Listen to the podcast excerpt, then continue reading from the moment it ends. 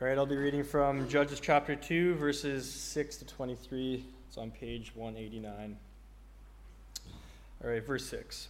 After Joshua sent the people away, each of the tribes left to take possession of the land allotted to them. And the Israelites served the Lord throughout the lifetime of Joshua and the leaders who outlived him, those who had seen all the great things the Lord had done for Israel. Joshua, son of Nun, the servant of the Lord, died at the age of 110. They buried him in a land that had been, that had been allotted at Timnath Serah in the hill country of Ephraim, north of Mount Gaash. After that generation died, another generation grew up who did not acknowledge the Lord or remember the mighty things he had done for Israel. The Israelites did evil in the Lord's sight and served the images of Baal. They abandoned the Lord and the God of their ancestors, who had brought them out of Egypt. They went after other gods, worshipping the gods of the people around them, and they angered the Lord. They abandoned the Lord to serve Baal and the images of Ashtaroth. This made the Lord burn with, burn with anger against Israel, so he handed them over to raiders who stole possessions. He turned them over to their enemies all around, and they were no longer able to resist them. Every time Israel went out to battle, the Lord fought against them, causing them to be defeated, just as he had warned, and the people were in great distress. The Lord, then the Lord raised up judges to rescue the Israelites from their attackers. Yet Israel did not listen to the judges, but prostituted themselves by worshipping other gods. How quickly they turned away from the path of their ancestors, who had walked in obedience to the Lord's commands. Whenever the Lord raised up a judge over Israel, he was with that judge and rescued the people from their enemies throughout the judge's lifetime. For the Lord took pity on his people who were burdened by oppression and suffering. But when the Lord, but when the when the judge died, the people returned to their corrupt ways, behaving worse than those who had lived before them. They went after other gods, serv- serving and worshiping them, and they refused to give up their evil practices and stubborn ways. So the Lord burned with anger against Israel. He said, "Because these people have violated my covenant, which I have made with their ancestors, and have ignored my commands, I will no longer drive out the nations that Joshua left unconquered when he died." I did this to test Israel, to see whether or not they would follow the ways of the Lord as their ancestors did. That is why the Lord left those nations in place. He did not quickly drive them out or allow Joshua to conquer them all. This is the word of the Lord.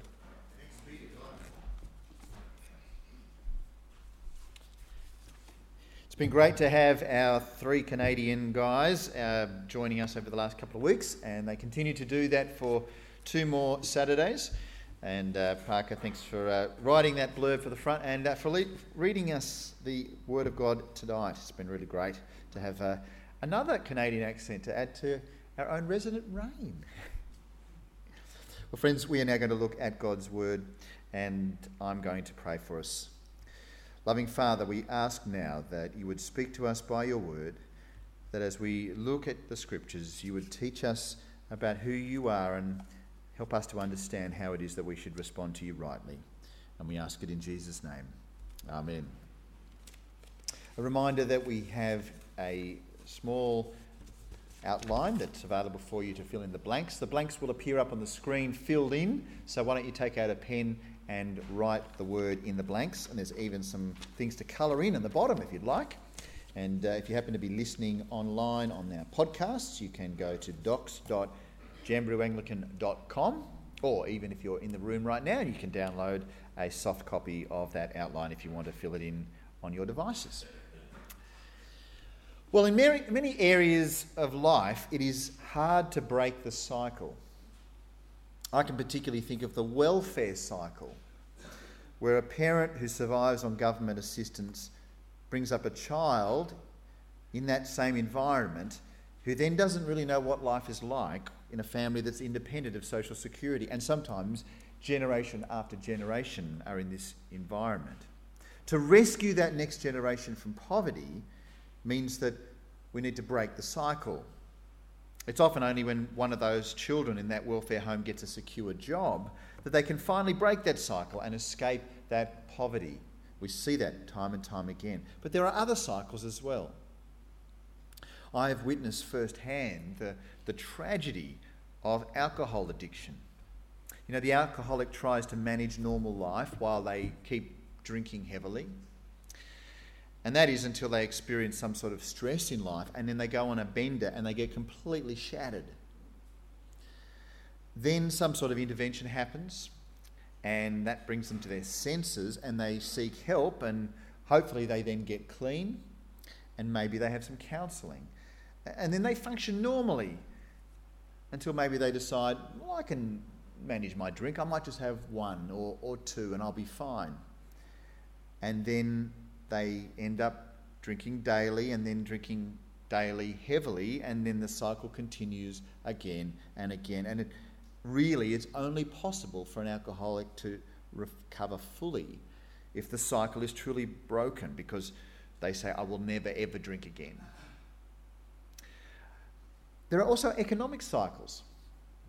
A country enjoys prosperity with high employment and wages, which brings higher tax revenue, which then enables government spending on all sorts of things that help bring about a high standard of living. And then we get hit by drought or, or falling commodity prices, and, and demand drops, and unemployment rises, and deficit budgets eventually lead to a recovery, which then starts the cycle again, depending whether you think fiscal policy works at all. It, the whole cycle could possibly be broken uh, if a government saved a whole lot of money, paid back all the debts, and if the industries diversified so that if one went down, then you'd have all these other strong industries that were still going. Maybe that's the way that the country could break that cycle. Maybe. Now, that's just three cycles. I reckon you could probably think of other ones as well. But the key is with these three examples to fix the cycle, we need to break the cycle. Now, in the Old Book, Old Testament book of Judges, we also see a cycle. We see a cycle of salvation, a cycle of salvation.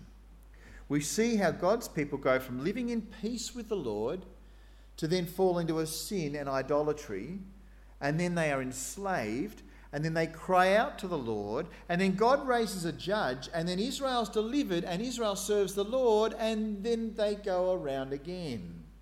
And we see this cycle around and around and around throughout the book of Judges. But it's not just a cycle that brings them exactly to where they were before, it's actually more of a downward spiral. It's kind of around and then down and then down and then down and then down. Sounds pretty negative and depressing, really. Uh, last week's first chapter in Judges was a bit negative and depressing. And the rest of Judges is a little bit like that too, but not entirely. In fact, I think there's enough in here that will really in, in, excite us and re energize us as we understand how much God really loves us. See, there are many times in the book of Judges that we see the wonderful salvation of God for his people. There are many times when we're reminded how much God just loves us and loves us, even though we fail and fail and fail. This helps us know more about God's character and the fact that He is just so utterly trustworthy. And it all sets us up really for the one who will eventually break the cycle, and that is Jesus. The book of Judges is sort of a blueprint for the final great building of the kingdom of God that we'll see in due course through Christ. Well, today we're looking at chapter 2, verse 6 through to chapter 3, verse 11. And we're going to see this whole cycle of the book of Judges in full rotation.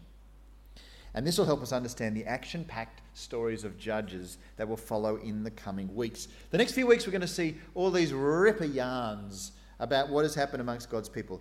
Ehud. You've got to check out Ehud next week. It's a hoot. Uh, then we've got Deborah, and we've got Gideon, we've got Samson, we've got Micah, all these different people and different situations. They all sort of fit somewhere on this cycle of salvation, which we'll come to in the coming weeks. And we'll see how God keeps that cycle going around and around, even though we don't deserve it at all. Well, verse 6 of chapter 2 begins with mention of Joshua, which is a bit weird. We read, After Joshua sent the people away, each of the tribes left to take possession of the land allotted to them. And the Israelites served the Lord throughout the lifetime of Joshua and the leaders who outlived him, those who had seen all the great things the Lord had done for Israel. Uh, that's nice, except for the fact that at the start of chapter 1 from last week it said, after Joshua died. It's like, huh? Uh, how does that work?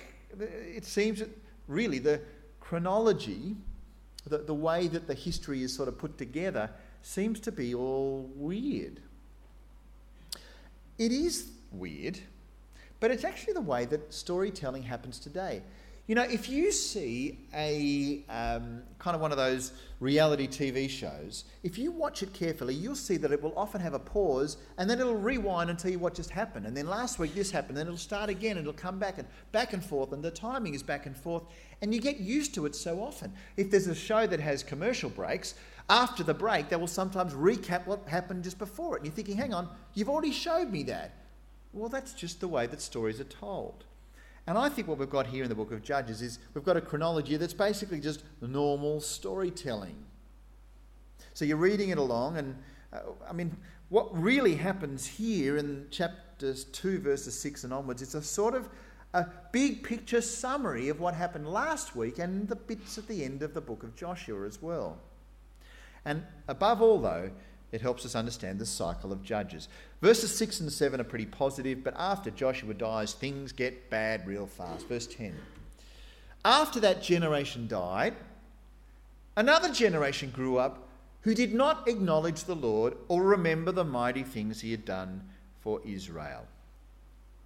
You might read that and say, oh, yeah, rightio, what's next? But you need to just stop and have a look at this a generation grew up after Joshua who didn't acknowledge the Lord or remember what he'd done. All the evidence of God's kindness to them forgotten. And they wouldn't acknowledge him as their loving ruler.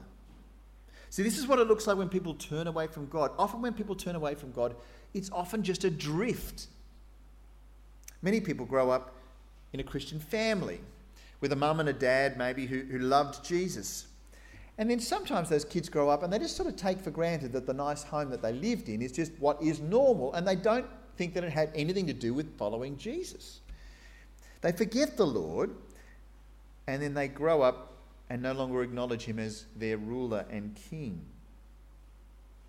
And so you'd think that that's too bad, too sad, game over, you can never come back to God. But the book of Judges reminds us that there's hope for you if you want to come back. Maybe this has been your own personal story that you wandered away from God and something has brought you back. Or maybe you're still wandered away from God and you just think about maybe returning to Him. Don't doubt that He'll accept you. But as we read about this, we need to consider the importance of remembering the Lord.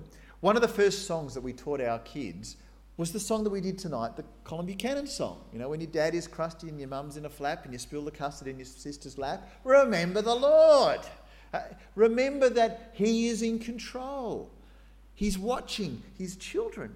He cares. Remember the Lord. It was one of the many songs we taught them. And it was one of the many things we wanted them to know that He's in control, that He cares. And I needed to make sure that happened because as a parent, I'm responsible for telling my kids about the Lord. Parents are responsible for telling their kids about the Lord.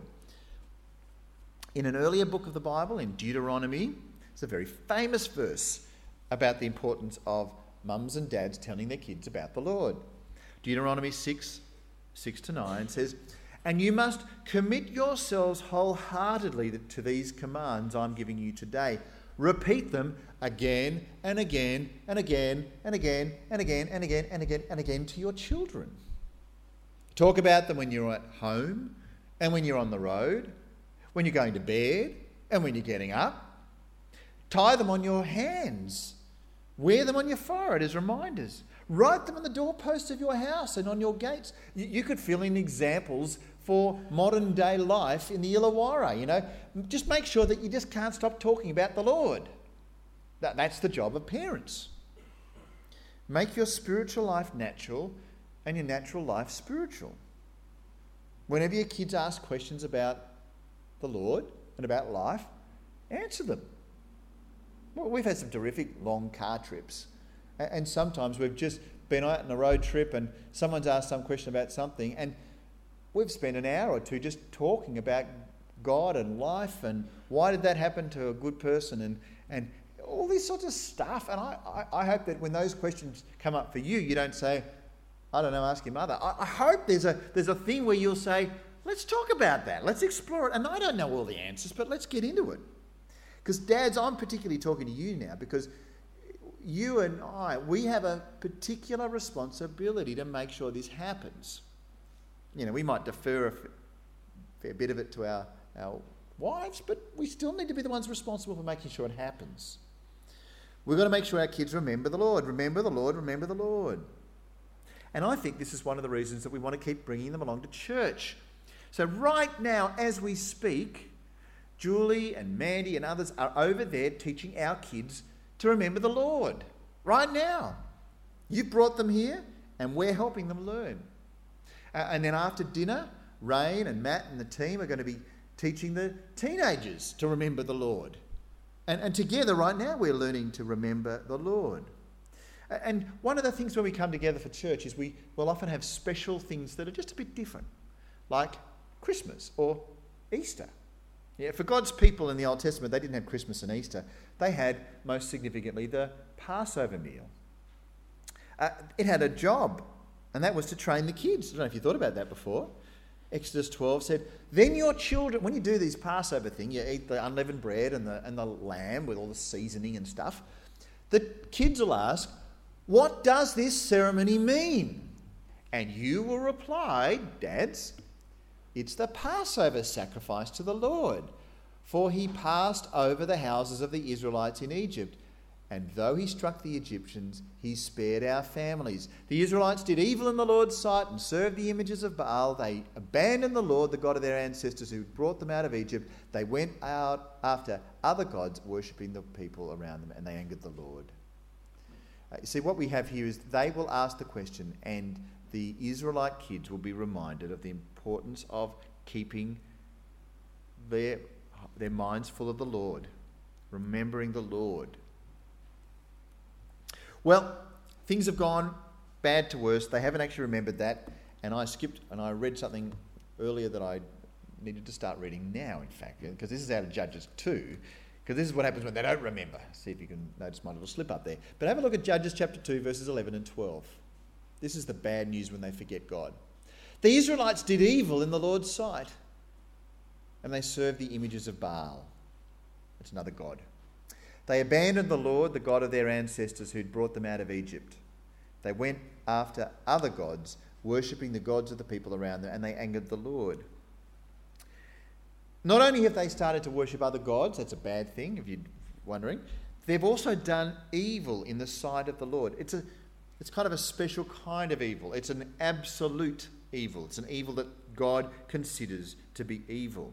You know, every society has its own rules about what it considers to be right and wrong.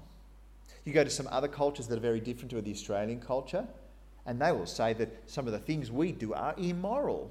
And we may say the same thing about other cultures as well. It's like, I can't believe that they think that that is okay. Even our own society will drift, won't it? Attitudes that we had 50 years ago, 50 months ago, or that they will change. And we'll now say something that was bad is good and something that is good is bad.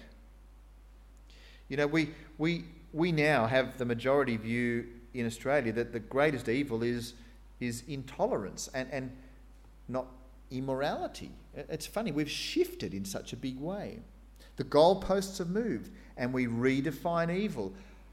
But God doesn't change his mind about what is evil and what is good. This is why we can take comfort in God's word, the Bible.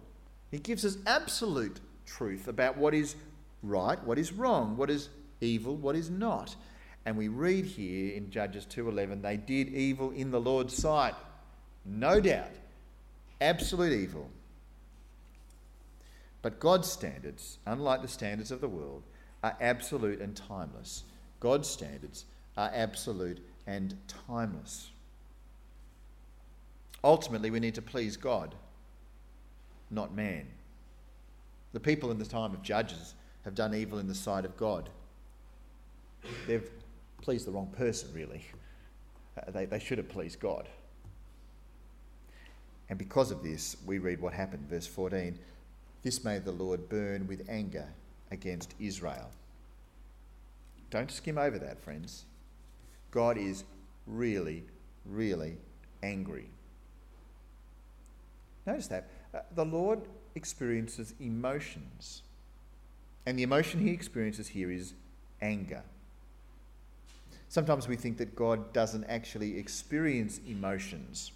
And that is because we think that emotions mean that you need to be passive or subject to the actions of others.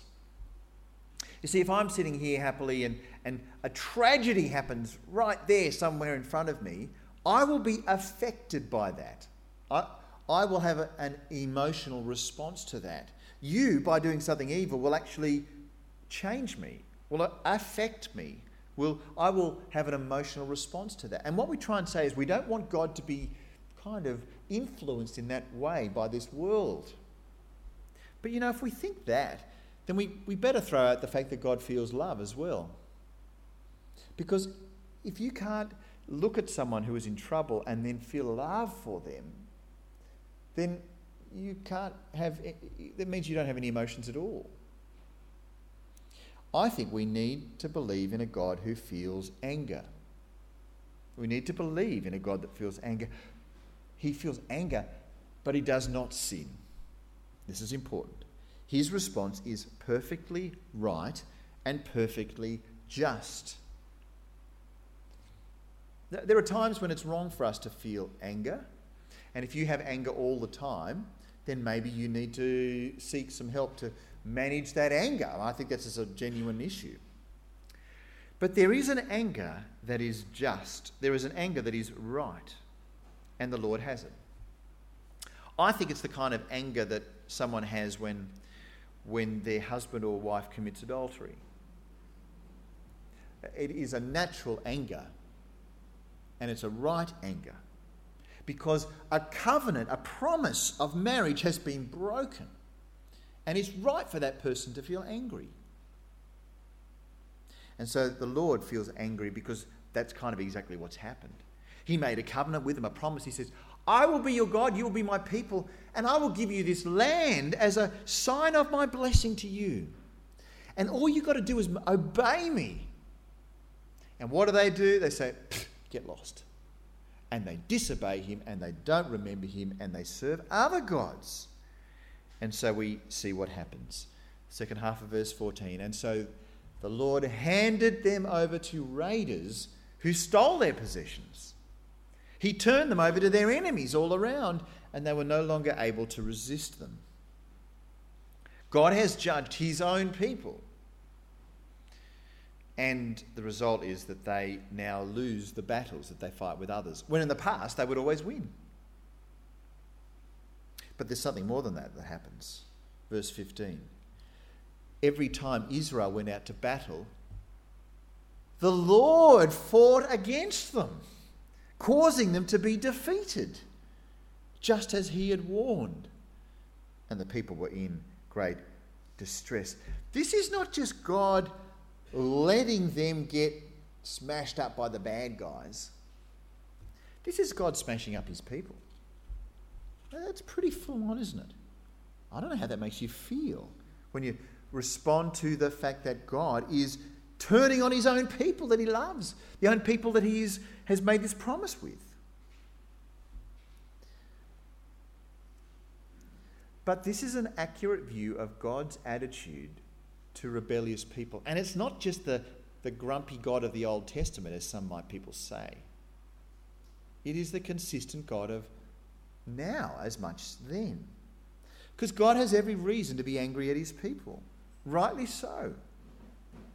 His anger is a measured, proportional response, a response from God who is full of justice.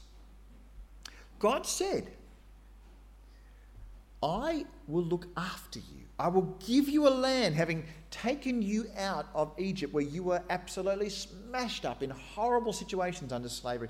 I'll rescue you. I'll take you to this land that I'm giving you. So just, just obey me. But they don't. They've disobeyed him. They have turned away from him and they've told him to get lost. And so now they have received what he said he would do. He's kept his word.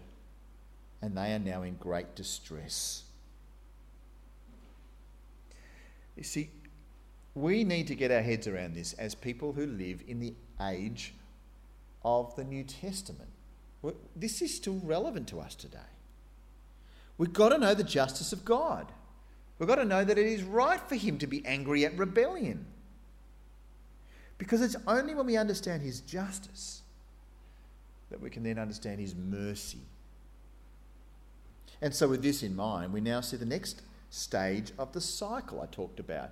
Verse 16 the Lord raised up judges to rescue the Israelites from their attackers.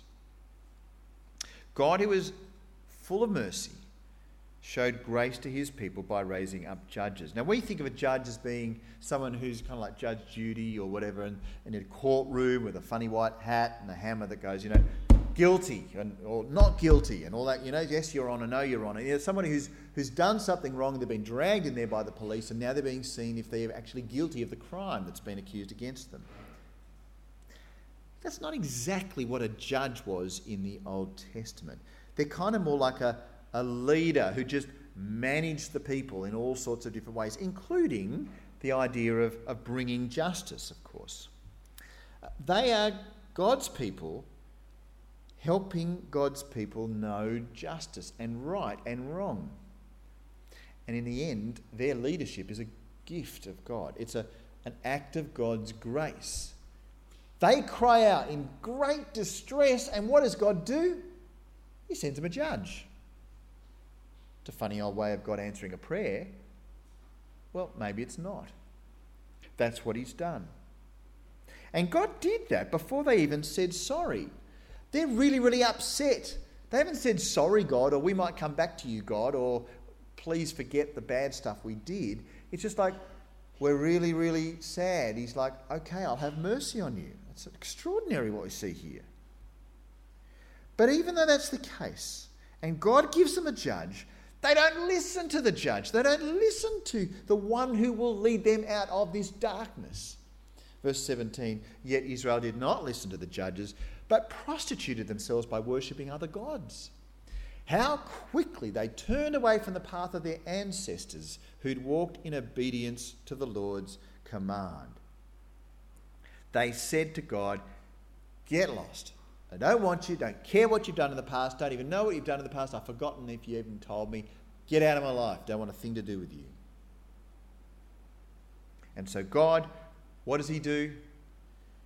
He shows mercy yet again. Verse 18. Whenever the Lord raised up a judge over Israel, he was with that judge and rescued the people from their enemies throughout the judge's lifetime. For the Lord took pity on his people who were burdened by oppression and suffering. See, through the judge, God's people were rescued. And it all happened because the Lord took pity on his people he saw that they were in pain from the punishment that he was afflicting on them, which, he deserved, which they deserved. And so, in seeing them in their distress, he was upset. And so, he then said, I will put pity on them. God is no unmoved mover. He has genuine emotions and he feels genuine pity and sadness for the suffering of his people. You know, if you've ever wondered whether or not God really does show love for us, here's one of those bits where we see it. He sees us in our pain, He sees us in our anguish, and He has pity on us.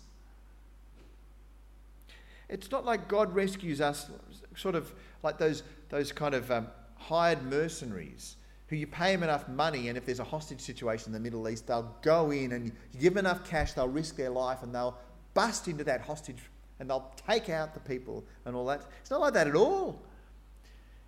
It's more like a dad who risks his life and gives his possessions in order to rescue his child at great cost. God's rescue of us is heartfelt. It's heartfelt. Do you need to change your view of God? Do you need to see him as he really is? A God who is rich in mercy do you need to feel the love of God, the, the love that He feels for you? Could you just imagine at this point now that the people would see this and go, oh boy, we have really messed up. We've got to come back to the Lord. But no. Verse 19 When the judge died, the people returned to their corrupt ways, behaving worse than those who lived before them. They went after other gods, serving and worshipping them, and they refused to give up their evil practices and stubborn ways. It's very sad. God is angry rightly with his disobedient people, and now he has a response to them. Verse 20 The Lord burned with anger against Israel, and he said, Because these people have violated my covenant, my promise, which I have made with their ancestors, and have ignored my commands, I will no longer drive out the nations that Joshua left unconquered when he died. The punishment now is that they will no longer be going into a place that God has removed the people from. It's a bit like picking up the keys to the house that you're going to move into from the estate agent and turning up, unlocking the door, and there's 20 people living in it. You think, didn't expect that. You think, what do I do? It's like, can't do anything. You're just going to have to find a spot on the couch. It's like, do these keys not mean anything? No, just you got to coexist. Get over it. Really? I thought I bought. No, not really. We, God's people now in this situation, they have to go and coexist in the land that they've been given, that they own, that they've got the keys to. See, God led his people out of slavery so they'd have the promised land, and he said he'd drive out their enemies, and they started to, but the people said, God, get lost. And now God has, in a sense, answered their prayers. You want me to go away? Fine, I'll leave you to it. But why didn't God just drive out all the nations much earlier on? There was a reason, though. Verse 22 23 I did this to test Israel, to see whether or not they would follow the ways of the Lord as their ancestors did. That is why the Lord left those nations in place. He did not quickly drive them out or allow Joshua to conquer them all. He did this, friends, he, he did this because he wanted his people to show their obedience. He didn't want them just to be robots who would just say, Yes, Lord, yes, Lord, I'll do what you say, Lord. It's like I, he wanted them to have a genuine choice. Having had all this love and kindness and mercy and grace shown to them, you'd think they'd say, you, you have saved us and we are forever grateful. You know, kind of like you think they'd expect that to, to come to God and say, Oh, we love you for what you've done. But instead they say, We hate you. We're going to go to another God, thanks. They failed. They rejected their ruler. And now they have broken relationship with him. You see, this is what sin is ultimately about. People think that sin is just doing bad stuff. But ultimately, sin is about crushing the heart of God. See, they, these guys broke the rules that God put there, but ultimately they broke God's heart. They broke his heart. And that is why God was angry. You know, one of the most beautiful stories that Jesus told was the story of the prodigal son. God has two sons, or the, the, the father, sorry, in this story, where we understand to be God has these two sons, and one of them says, Lord, Father, I want to take away my possession and I basically want to treat you like you're dead. And we, we see here that the heart was broken, not just about disobeying the rules, it was a relational break. And this is what we see right here. We were loved by God, but we rejected Him. And He has every right to be angry with Him. See, see, people will, will say, you know, I don't believe in hell. I don't think it could exist. I don't think it would be possible that God will create a place where there would be so much sadness. But I think that's because people don't understand just how badly we have treated God and how his heart of justice requires him to have a proportional response to our sin against him. And we see that unfolding in these last little bits of today's passage, Judges 3, verse 5. We see now that the people of Israel lived among all these places the Canaanites, Hittites, uh, Amorites, Perizzites, Hivites, and Jebusites, and they intermarried with them. Israelite sons married their daughters, and Israelite daughters were given in marriage to their sons, and the Israelites served their gods. They just blended in. See, God wants his people to be different to others, to be different to others, not just to blend in. And one of the ways that people have done that and rebelled against him is by marrying people who don't love God.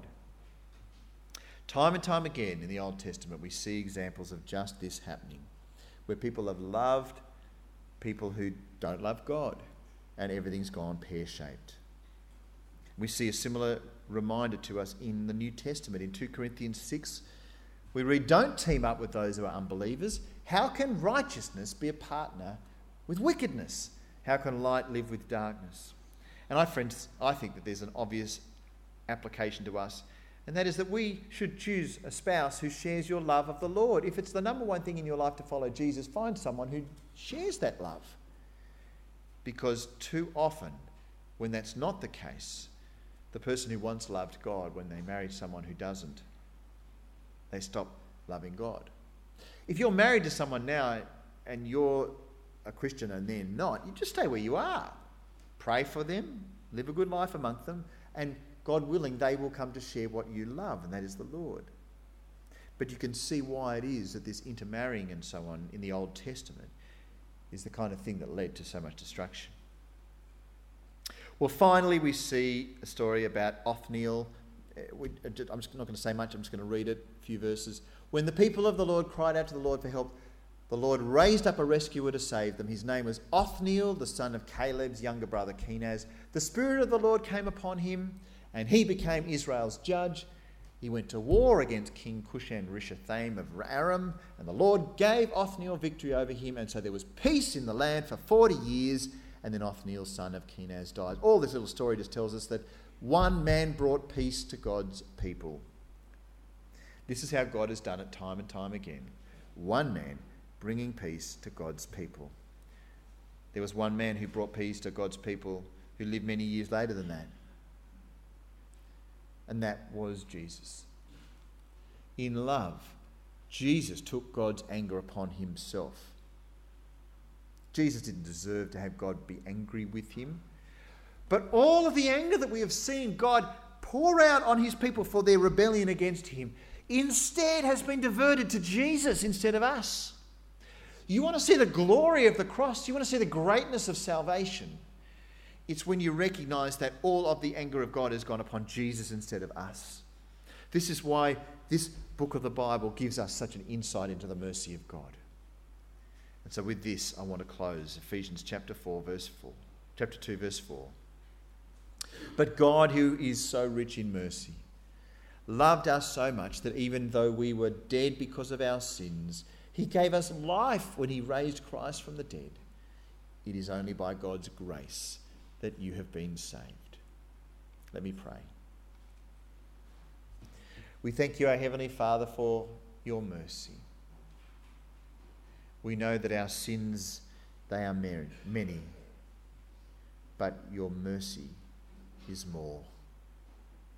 May we hold on to this and, and take refuge and captive and, and, and refuge and comfort in the cross of Christ, knowing that it is there that we know your mercy. For we pray in Jesus' name. Amen.